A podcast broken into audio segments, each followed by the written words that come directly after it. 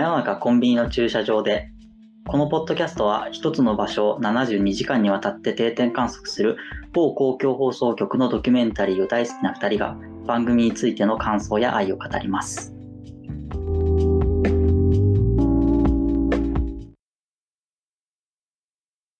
今回は12月に行われた年末公開収録の模様後編をお届けします。ちょっとね、時間もあれなんで、まあ上の方の話から先に。かぶってるので、被ってるので言うとどうですか？新聞社。新聞社そうですね、僕も入ってますよ。えっと、6位ですかね。は。ないこれは4位、本田さん。これは僕ははい。4位で、まあ本当だったら3位以上にも来ていいぐらいそうですねはいはいこれ何かっていうと、まあ、あの、ドキュメント72時間っていつも3月近辺になったら、東北のその震災に何かこうまつわるような会っていうのをやっていくんですけれども、今回それでその岩手県の大船渡にある新聞社のところになっていて、やっぱりその3月11日に出す記事のために、本当に地元の新聞社がどういうものを取材していってっていうところを、まあ本当に新聞社に追っていくっていう回なんですけど、あの、まあ正直まだこれがあったかというか、あ新聞社の方々、しかもその地方の、そこでしか出回らない新聞社、まあちょっと奄美と少しだからそういうところ似てるんですけど、はい。こういう小さなメディアだからこそ向き合うことは何なんだっていうところを、まあ、淡々と記録していったっていうところに、まあ、価値もある。で、それがもうすでにうん。これでもう10年以上経っていて、実際にそのインタビューの中でも、あの、取材先で、あの、高校生とかに取材するんですけど、その今の高校生って、やっぱりもう覚えてないんですよね。3そうですね。歳とか4歳とかはい。なんで、震災の記憶がない、まあそういう人たちにもどういうふうに伝えていくかっていうのを、まあ取材した記者の方が、まあ実はお父さん、その津波で流され、亡くされてとかっていう、やっぱそういうところが入ってくるっていうのが、やっぱり、まあこの毎年やってはいるけれども、やっぱり大事だなっていうふうに思わされる回なんですけど、ただなんで3位以上に入らなかったかっていうと、は明確にあって、あの、取れ高がありすぎて、これ30そうですね分じゃ全然足りてないんですよ。だからいつも72時間って冒頭にこんなとこ行ってます、あんなとこ行ってますみたいなチラ見せが最初にあるんですけど、あの、そのチラ見せの感じが、あの、一個も本編のところで放送されてないんですよ。で なんか予告編詐欺時みたい間がになってて。なくなってね。そう。はいはい。だから、取れ高が多分ありすぎて、はい本当に各、あの、記者に密着してるんで、ありすぎて、あの、30分で収まってないんで、うん僕は逆に言うと、これ完全版を放送してほしいと思って。ああー、うん、はい。30分の尺じゃなくて、あの、岩手、あの、大船渡小さな新聞社の完全版、うん拡大版45分とかをちょっとやってほしいという意味もあって、これ4位につけた。確かに。でもやっぱそんな、僕はその回で好きなのは、やっぱ時間がない中、こう飛び込みの記事が入ってきて、見出し抜きで12行埋めなきゃいけないっていうところの新聞社のねうん、こうバタバタして、で、うん。誰かその12行、もうほんと12行だけなんですよ。だからほとんど出来事書けないわけですよね。新聞の本当にちっちゃい欄だから。で、どうすんだって、誰か書けるやついるかみたいな感じやって、で、私って言って、新春カラオケ歌い始めですよね。そうそうそう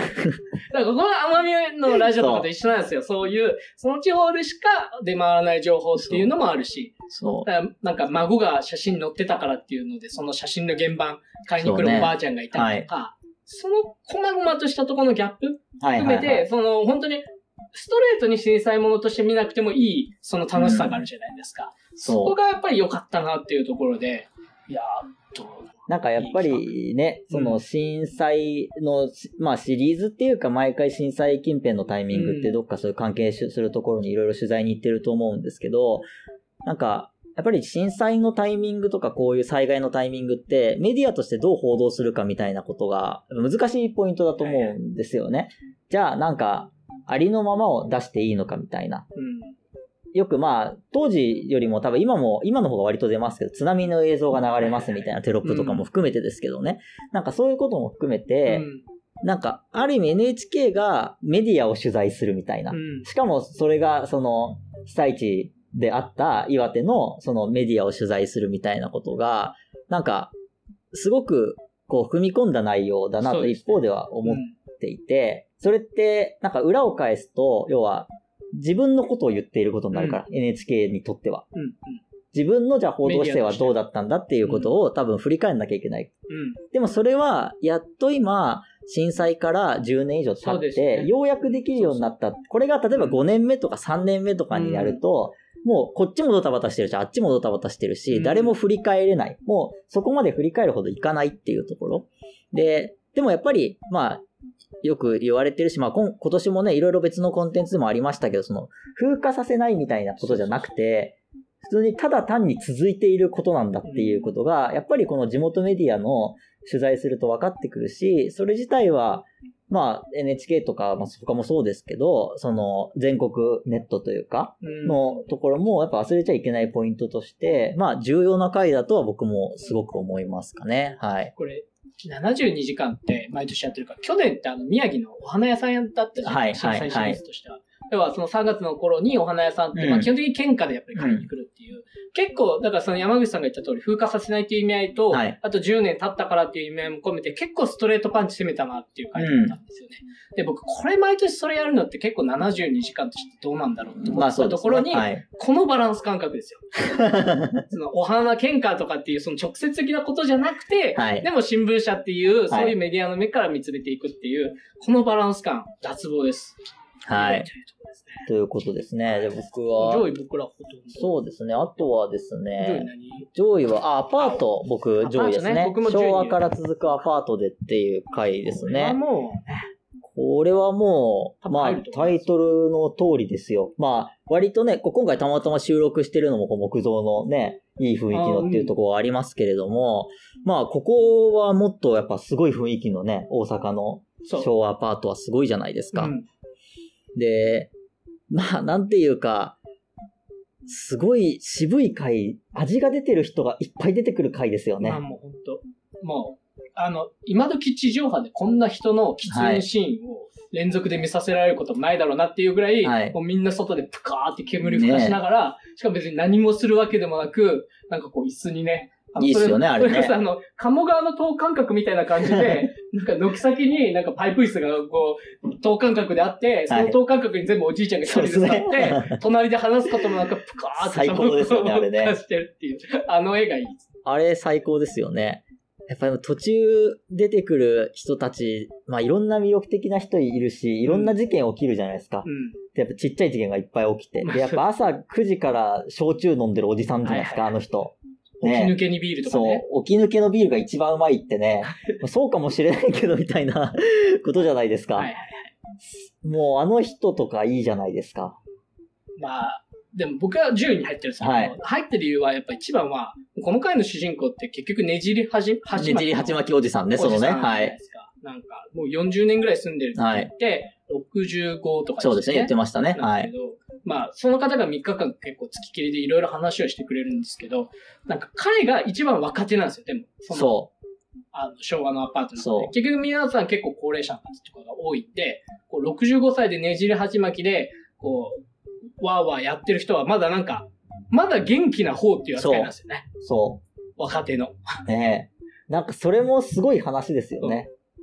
それもなんかすごい話だし、その、3日目とかに、2日目かとかに、その1階に共同エリアみたいなのがあって、みんなそこでやっぱお酒飲んだりとか雑談したりするみたいなとこが、もう午前中ぐらいだけやってるんですよね。で、そこに、で、焼きそばパーティーがあるみたいな、なのがあるんですよね、2日目にね。で、その焼きそばっていうのはみんながお酒を飲んだアルミ缶とかを売って、そのお金で、まあ焼きそば買ってみんなに振る舞うみたいなのをちゃんと大家さんがやってるわけですよすご。いマッチポンプですよ、そうそう。で、それをやってみんな食べてて、うんで、なんか、そのね、一人のおじさんとかが、こう来て、なんか、焼きそばなのに俺そば入ってねえよとかってうん文句言いながら、うん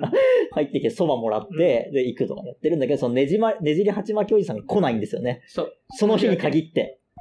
調子悪い。そ前日までもう元気にベロベロに酔ってねやってたのに。う。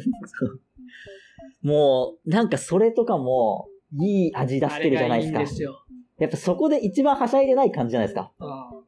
本当だね、そうあの焼きそばパーティーでまた楽しそうにはしゃいでるはずなのに、やっぱそういう人もいろいろあるんだ。いろんな調子があるんだなっていうのが、まあ、あの3日間で全部彼が全部演じきってくれたんですよね。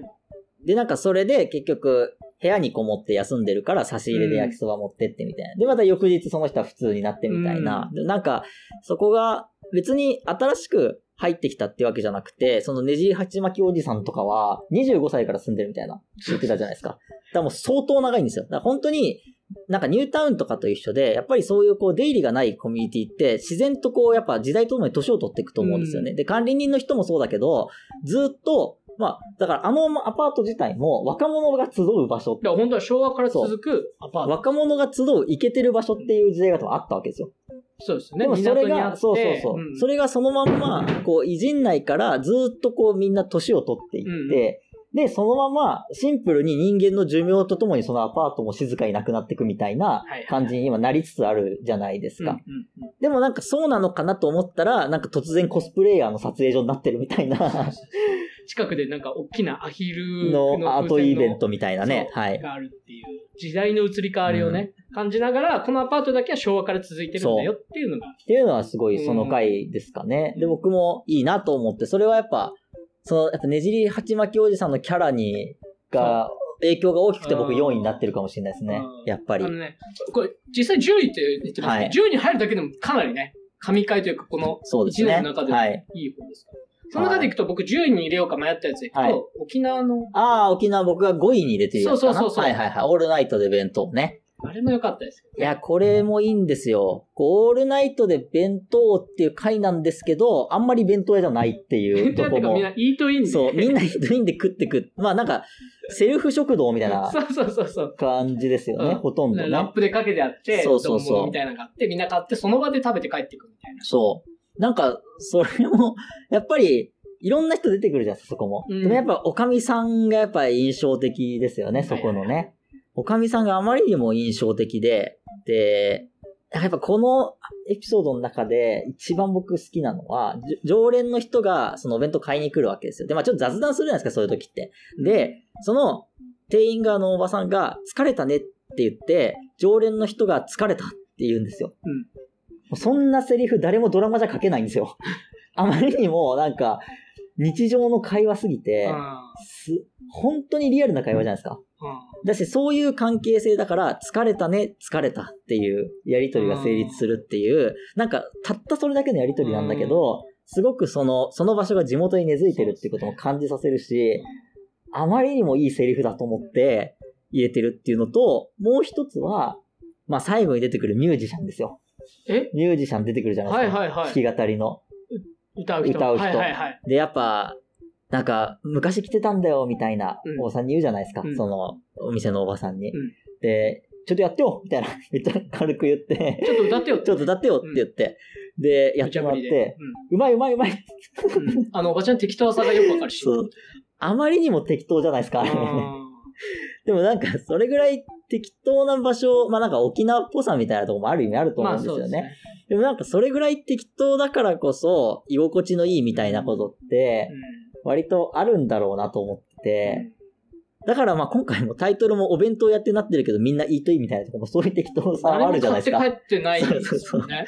みんなそこでなんか自分で作るそば1杯120円みたいな食べて帰るみたいな感じじゃないですか。値段も安いんですよ。そう本当にこの高騰高騰って叫ばれてるっていそううそう、物価高みたいなね。はいは100い。円とかね、安いっす。いや、それが、もうそこのおばさんがすごい良くて、で、まあ来る人も良くて、その作り上がってるコミュニティが良くてっていうので、結構奄美に僕近いような目線で入れてますかね。あー5位のこの沖縄のオールナイトは。うん。はい。っていう感じで、僕はでも1位から5位までだってそんな感じですね。あと、2人で言うと、話してないところは、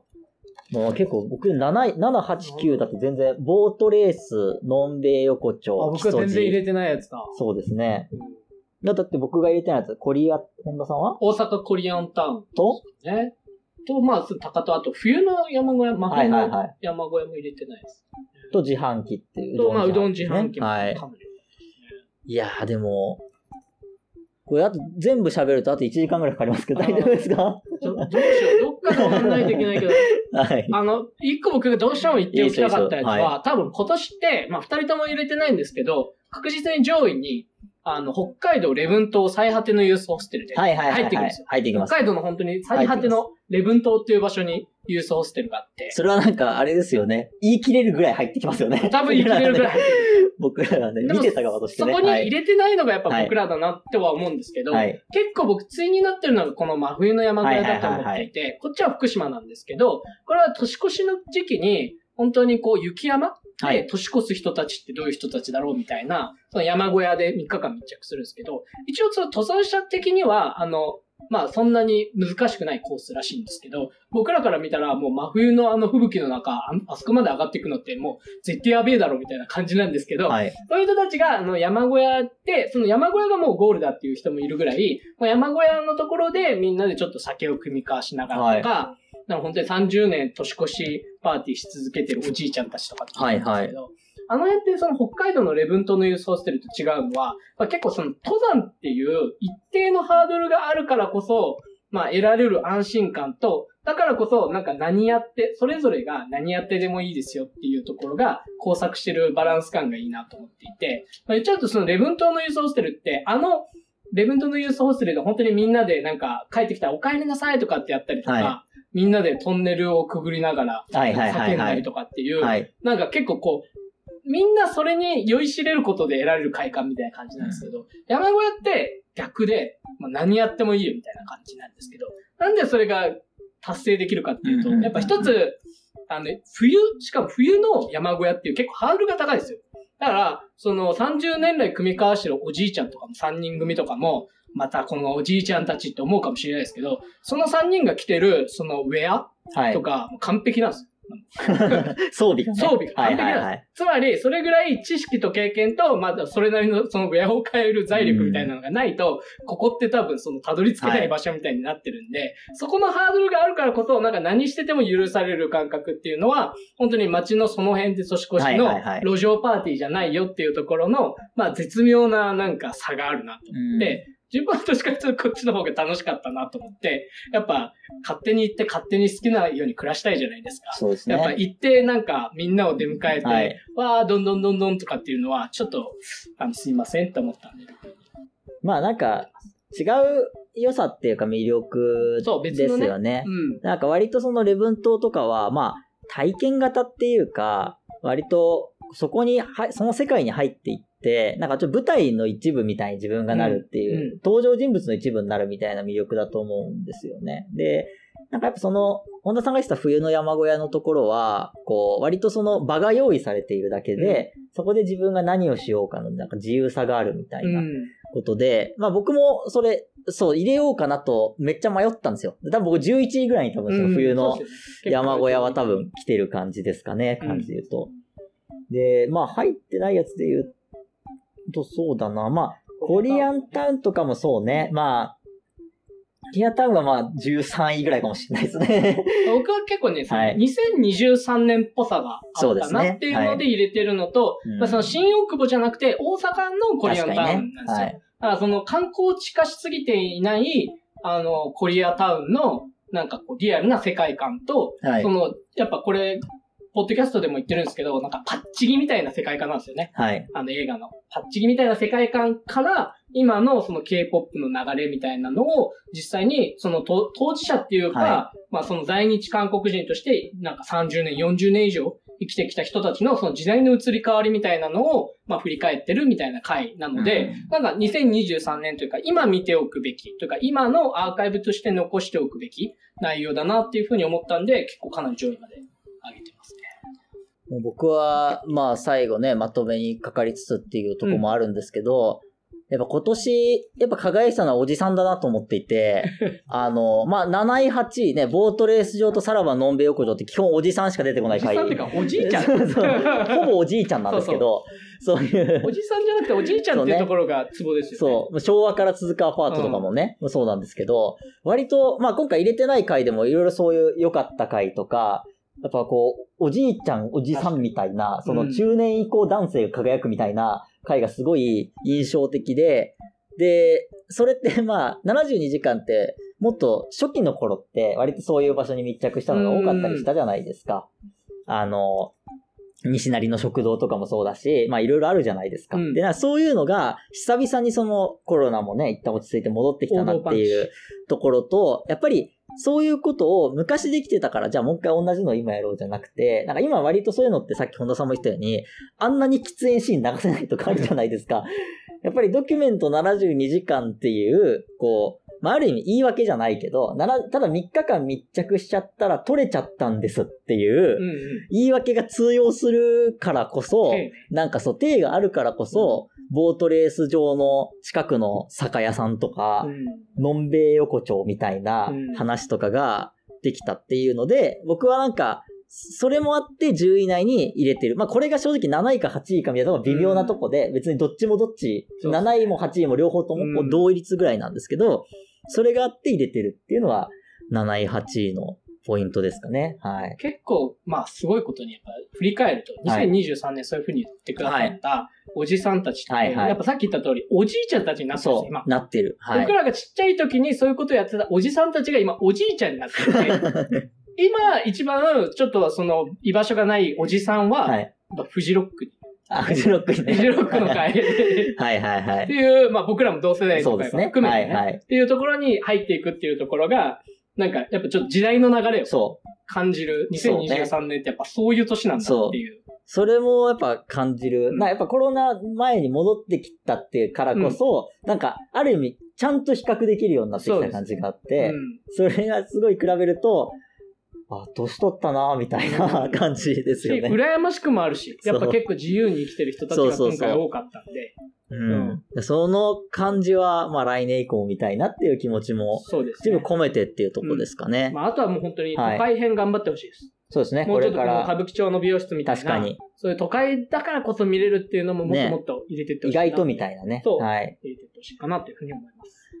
まあそんなこんなで、実は1時間ぐらい。もう1時間ぐらい。